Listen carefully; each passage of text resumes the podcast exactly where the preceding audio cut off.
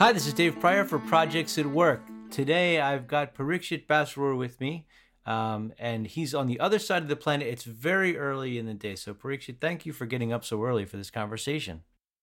Thanks, Dave. Good to be here. All right, so we're going to spend a lot of time during the podcast talking about transformation and the playbook that you come up with. But before we get into that, if you could give kind of a brief summary of your background, your involvement with PMI, and what your journey was like. Okay, excellent. So I come from a consulting career where I've worked in supply chain and uh, manufacturing before I got into application software. I was back in Auckland in New Zealand when I started my career working for a supply chain consulting company. It's there when I came across Agile, not in application software, but more so in terms of manufacturing, distribution, Lean Six Sigma. I got to know a lot of the fundamental stuff like um, you know, the Toyota production system, Kanban, those items, and um, really ground myself in those methodologies before I move into application software. So you're somebody who comes from a background that's deeply steeped in sort of manufacturing and lean practices. You're working in agile. You've got you know obviously a lot of experience with traditional project management. One of the questions that I want to ask you is a lot of folks, myself included, who move from waterfall into the agile side of the house go through a pretty excruciating amount of cognitive dissonance. And I'm wondering if because you already had experience with the lean practices, if that transition for you personally was less difficult than, than you know than what you see in other people. No, it wasn't. I mean, I'm reflecting upon this while I'm having this conversation, and I've experienced a cognitive dissonance myself when I first moved from what you would say as traditional way of working to a more agile way of working. What is different though is how I was able to manage that um, you know that situation. It, it did take me a bit of time to reflect upon and wonder why it was that way. And since then, it became much easier. And and in hindsight, I think I found why it was because I had to let go of my previous worldview, you know, the, the worldview of actually being in control. And um, after now having been in this for about a decade, I realized that it's a lot more natural transitioning into this way of working. Okay.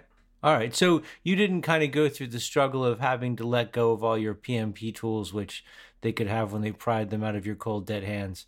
I mean, you were what that that part of it wasn't so bad. I think that's a great question. So I just want to take a pause and you know take a step back because a lot of conversations I have, I feel we've got to really reframe what agile means, right? So traditional project management existed for a purpose. It had a very good sense of purpose. And that was because the type of products and projects and services and goods we were delivering to our customers required that type of a framework.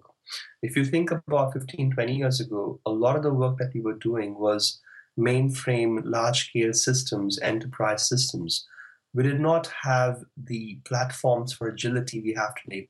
We didn't have smart devices. We didn't have digital platforms. We didn't have, um, you know, industrial strength Wi-Fi that we have right now. So, decades ago, what became the norm was looking at more structured frameworks. And in those days, that was what required.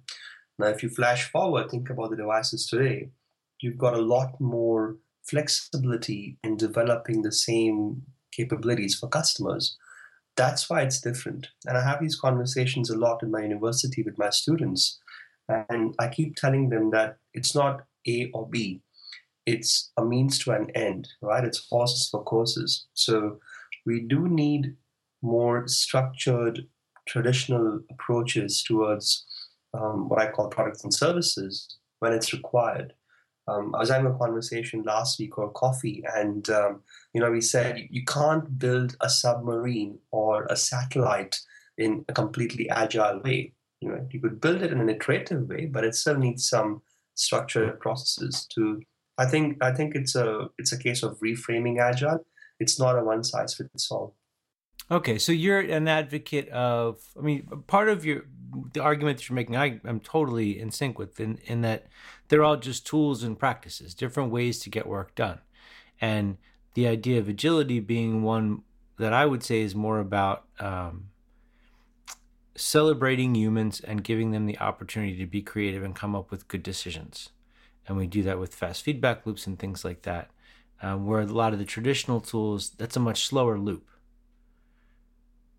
And, and a lot more about kind of maximizing our use of resources, which would include people in that context.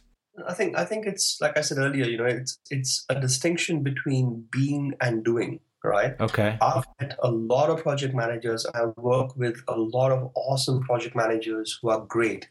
Surprisingly, in the construct of literature, I find that there's a, you know, there's there's two ways. You either are waterfall or agile. I beg to differ, right? For me, agile is about the person. For me, the agile is about the behaviors.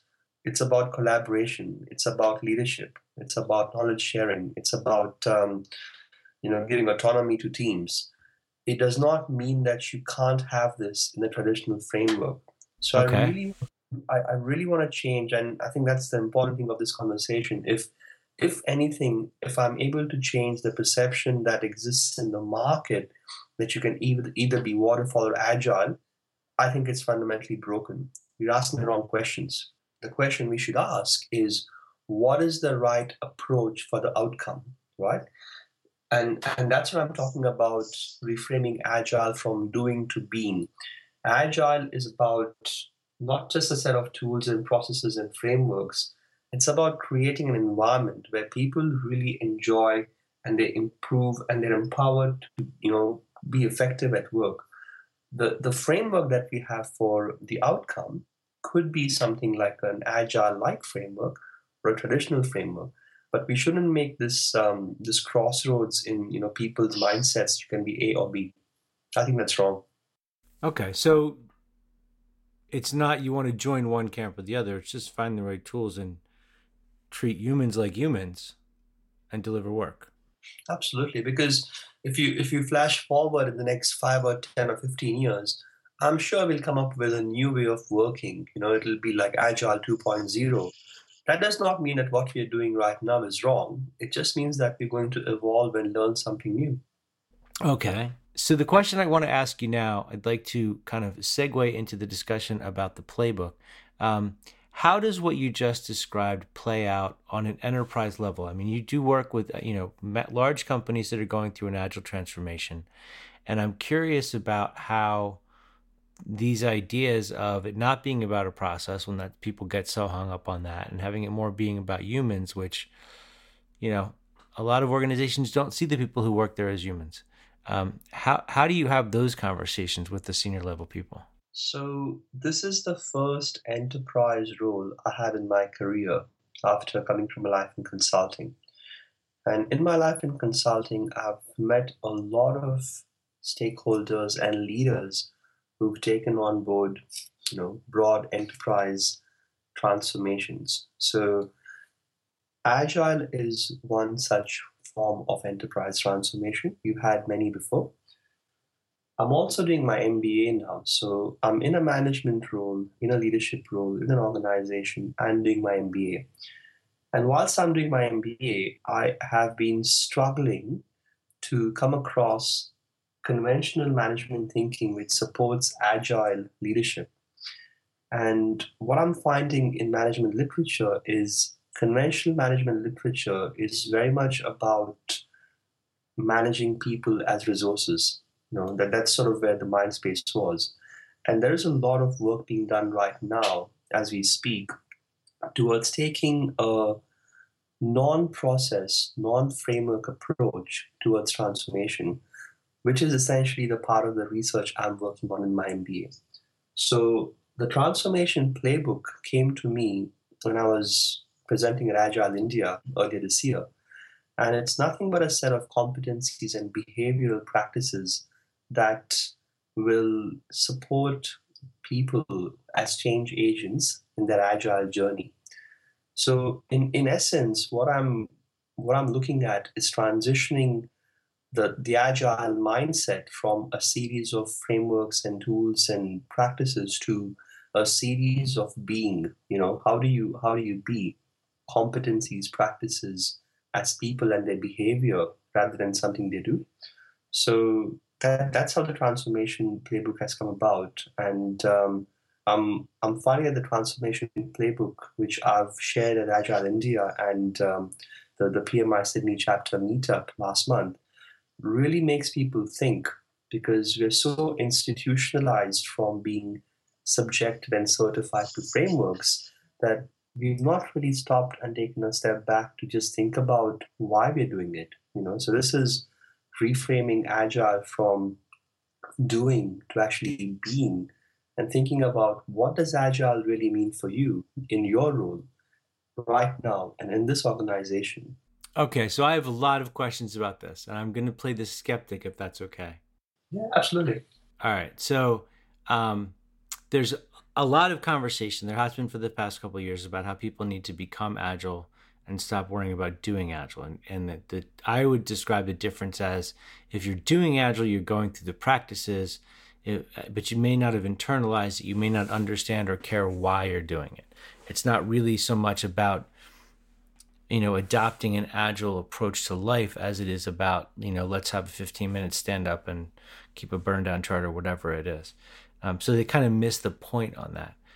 You come into a large organization. Now, you said this is your first enterprise transformation. How long, how long have you been there? Three and a half years. I finished four years. Okay. So when you said it, it kind of sounded like I just got here, but you've been working on it for years. So it's it may be your first one, but you've been at it for longer than most of us spent on transformations. Um, now, you go in, you got senior level people, and they want to know who you're going to certify, what are you going to teach them, when are the sprints start, how many points are they going to do a sprint, and you're saying, hold on, don't worry about any of that. We got to change their minds. If I'm the C level person, I'm thinking, nope, we got to get stuff out the door. We got to ship, make them faster. Do you get that? And if you do, how do you respond to it? I think I think I must share. You know, the the biggest challenge I find right now in the industry is agile is being sold so much, and um, I was at um, and I must mention this. I was at uh, a session last week. Uh, we had Michael Sahota come out from Canada. Awesome. And... so uh, Michael's a friend, so that's great. So that must have been kind of you guys are in the same headspace on this conversation, I would imagine. Absolutely, and we you know we had this conversation. So I shared my transformation playbook, and we had a conversation with him, and and it's all about it's all about why agile, right? So if you if you look at um, you know a guy called Simon Sinek who's um, you know talking about why the question of why in leadership, it's it's very much resonant in that. So to answer your question a couple of different ways, the, the first thing is that I have always seen agile practitioners and agilists um, identify a lack of management leadership for agile to be the number one problem for agile transformations. Now, being in that role in the enterprise organization, I have not experienced that because I'm in the role. I'm not here as an agile coach or an agile practitioner. I'm in the hot seat. You're the leadership the role. Leading it. Okay. How, how many people who are listening to this or are involved in these conversations are those people? And the point I'm making is it's very easy to sit on a fence and throw stones at something. It's harder to get off the fence, go and tackle the beast. And the only way you can tackle the beast is get into the belly of the beast. And it's not easy, you know. Getting into enterprise agile organizations, having these conversations with leaders, explaining to procurement, explaining to HR, talking to finance, that's real enterprise agile. Doing scrums, doing daily stand-ups is just what you do on that journey. So if you if you come back to the question you asked me i get a lot of leaders and executives who've been sold on agile. Yeah. And the way sold on agile is agile is going to get you to do things faster cheaper better right? Yeah. and and in a certain construct yes it is that way but it's it's faster cheaper better for who and for what? If it's not quality yes. of your life. If it's not making the life of your you know of your employees of your team members better if it's not changing the what i call the world of work then why do it? You know you, you always have the option to not do anything. So for me when i meet individuals who are bought into agile the first thing i do is actually make them reflect on this. And i go that's great. You had an executive level selling at um, a networking meeting that's awesome. But what does this mean for you? And why do you want to do it? Now they are not prepared for these questions because for them they are they are just like um, you know they're starting the f1 car and they go right no pit stops you just go go for it. And i'm going no. It takes time to build capability. Agile is not about doing things faster better cheaper. That's what happens in the end the first thing is you actually have to ask the question what does this mean for you what does this mean for your business why do you need to do this and then if you come into that place from this space of creating the world and creating the future, it's not only a better place to come from a successful transformation. I personally believe that this is the only way you can come in to make a lasting difference. And the reason I say that is how many agile transformations have we heard of that start off as agile transformations, right? And that's the conversation that Michael has with um, the attendees in his conferences and the, the Agile Leadership Forum. Agile is a capability. You've got to define why. You've got to define what's the outcome, and not just outcome in terms of you know increasing market share or increasing customer experience. It's internal outcomes for the people in the organization. You know, it's it's got to make it's got to change the world of work. Otherwise, why do it? Okay, so, because it is really painful, and I guess I'm sort of questioning that sometimes too. There are clients that, you know, I ask, "Why do you want this?" and they just want it because it's cool, or they think it's going to give them some, you know, make their hair grow back in and butter their toast and do whatever else stuff for them. Um, but they're not necessarily aware of the work that they're going to have to do to get to the point where it can do that stuff for it. I mean, do you have that conversation with folks like, yeah, it'll it'll give you everything that was promised to you, but it's going to suck for a little while first. I do, and sadly speaking, you know, this is a thing I say to everyone. It's only when people have done this sort of work before do you genuinely appreciate how hard this is, right? And individuals who've not been involved in transformations will always look at agile as a pill. You know, it's like a pill you swallow, have some water, yep, it'll go and fix things. And um, you know, a lot of a lot of organizations just think of agile as something they can outsource to a vendor. So I wrote an article in the CIO magazine last month, and I spoke of three different types of approaches towards this. You know, my my approach and my guidance always is to understand yourself. You know you have to know yourself well enough. I'm not saying knowing yourself at some philosophical um, perspective but really knowing your organization's capabilities. Because you're in a safe space going philosophical. I mean that's straight out of the art of war. I must confess i'm a huge fan of sun tzu and i use a lot of art of war in the work i do. The, the, the thing that you have to come into is what is your capability right? Agile requires certain capabilities a lot of organizations just don't have the capability to take on agile. And they shouldn't you know. If, if you can't do it properly don't do it. So i meet a lot of customers internally you know in my role and externally as well. And they all say you know what? Pb you're going to go to agile and we've got this vendor we've got this company a company b. We're going agile. Awesome. I'm going you know, there's a problem in the industry. And I talk about this um, quite often now, which um, I call the McDonald's drive-through version of agile, and it's it's a real risk to our industry as practitioners. I'm sure you've seen a McDonald's drive-through, Dave. You know, it's, it's um, been a while, but yeah.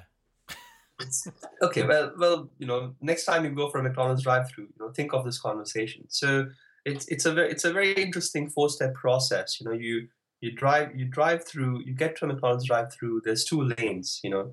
You get to the lane and um, there's a menu you know and you have everything from um, you know burgers to fries to shakes and everything in between. And you look at the menu and you order into that um, into the box and say you want this you know, like some burgers with some fries and some coke. And then she'll ask you you know do you want to um, do you want to upsize that? Do you want a larger size? And you go yeah uh, 50 cents or whatever go to the go to the window, you pay for it, you pick it up, and you go home, right? And you eat it.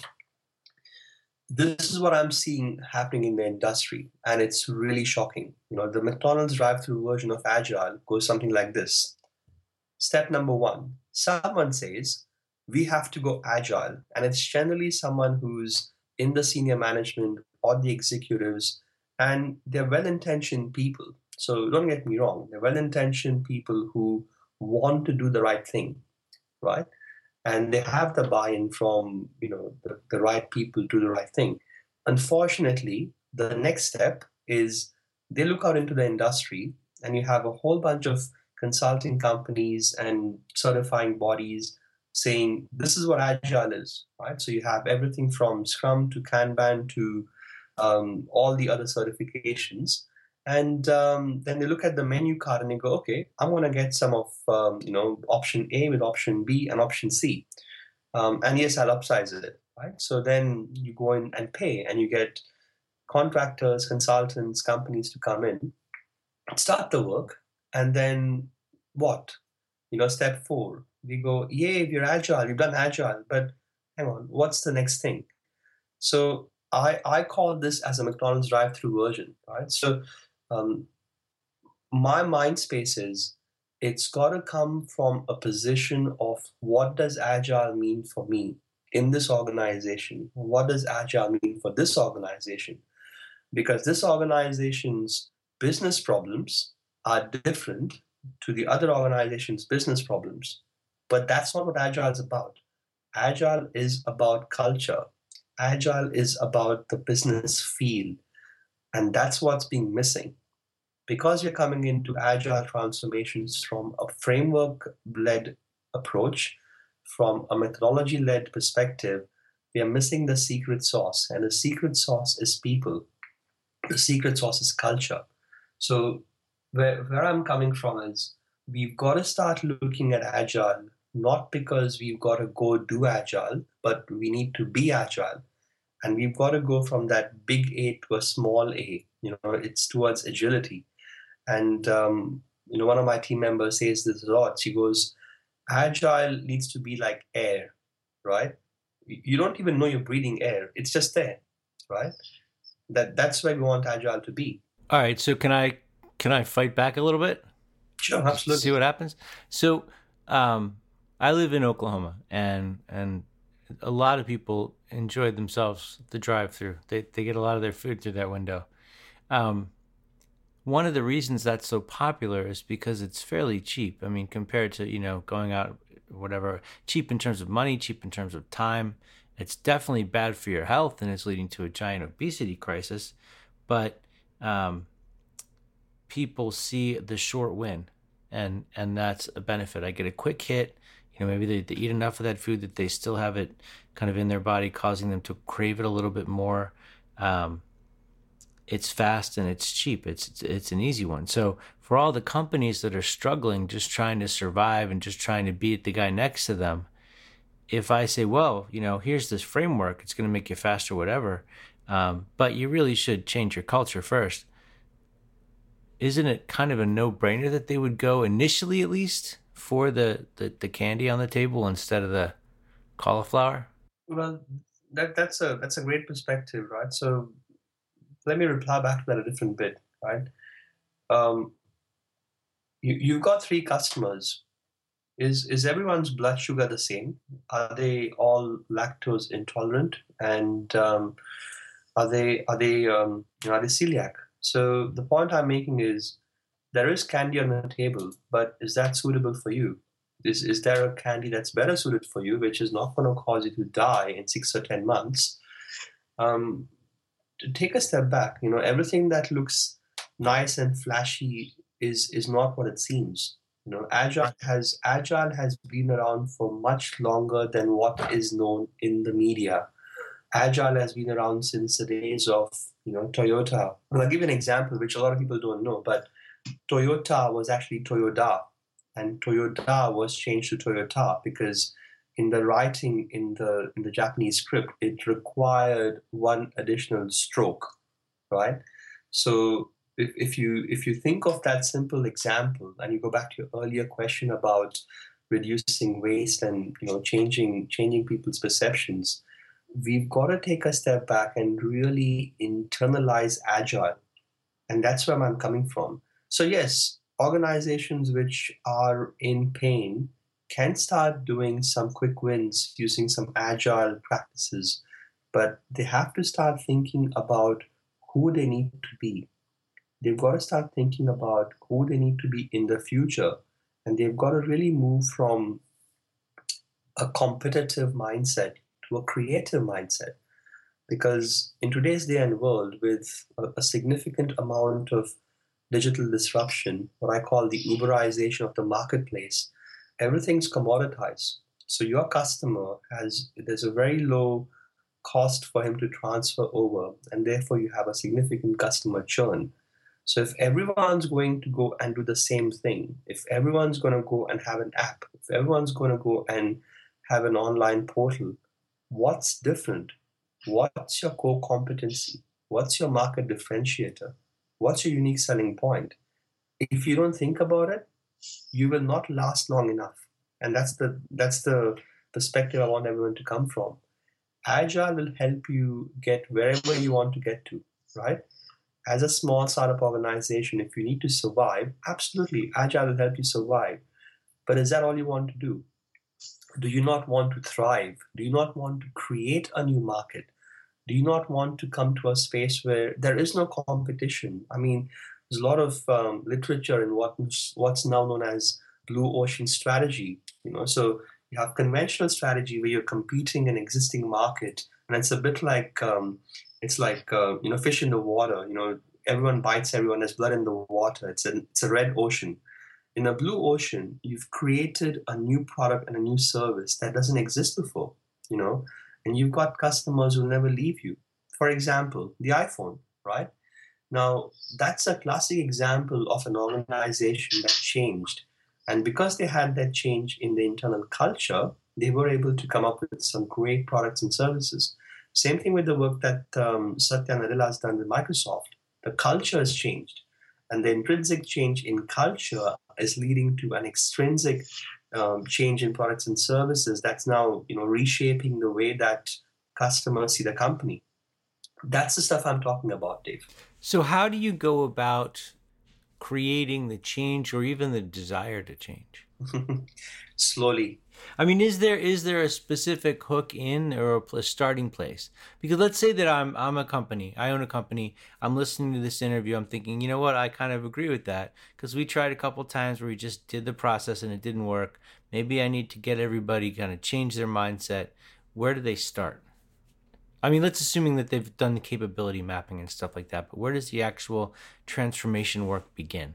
That's that's the that's the kind of thinking which almost forced me to come with the transformation playbook because I couldn't find anything in the market. Everything I found was talking of, you know, very much a framework, very much a case study, very much a metric, very much, um, you know, a KPI based conversation. So I, I, was almost at the end of my tether when I said, "Is there a way out?" And that's when I actually came up and you know, put together what I believe is the transformation playbook to lead enterprise agile transformations, you know, and and it's reframing agile and it's coming up with thinking questions. So if you see the if you look at the transformation playbook on SlideShare, it's it's really a, a competency based conversation that you can have in an organization from a startup to an enterprise organization building any product from an app to an enterprise system because it's not about the systems, it's about the people.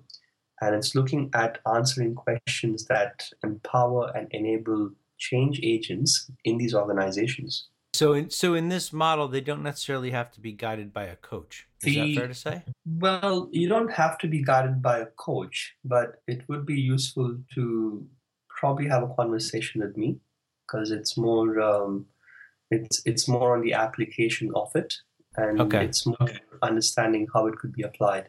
It's a bit like a tool. You know, you have a hammer, everything looks like a nail. How do you convey the difference between your organization, your your transformation approach, and the transformation approach of any one of the companies you know around the world that is coming in as a tra- agile transformation consulting company? How is your your kind of angle on this different? The difference between this approach and other conventional transformation approaches is that this approach is an engagement based approach. This approach is a conversation led approach. What does that mean in perspective? That means that when we start, we don't know what the strategy is. We don't know what the transformation looks like. It's only when you engage with the transformation does that transformation emerge. These are not my words, these are words of my supervisor, Steven Segal, who I'm doing my MBA with. Okay. Working on this piece of research. So there is a new way of thinking that's emerging and that is known as process-based transformation. So this is a new way of management thinking that's emerging in um, in literature, and the process-based view is that you don't start off on transformation saying we are going to do transformation. This is what it looks like. This is the framework. Let's start.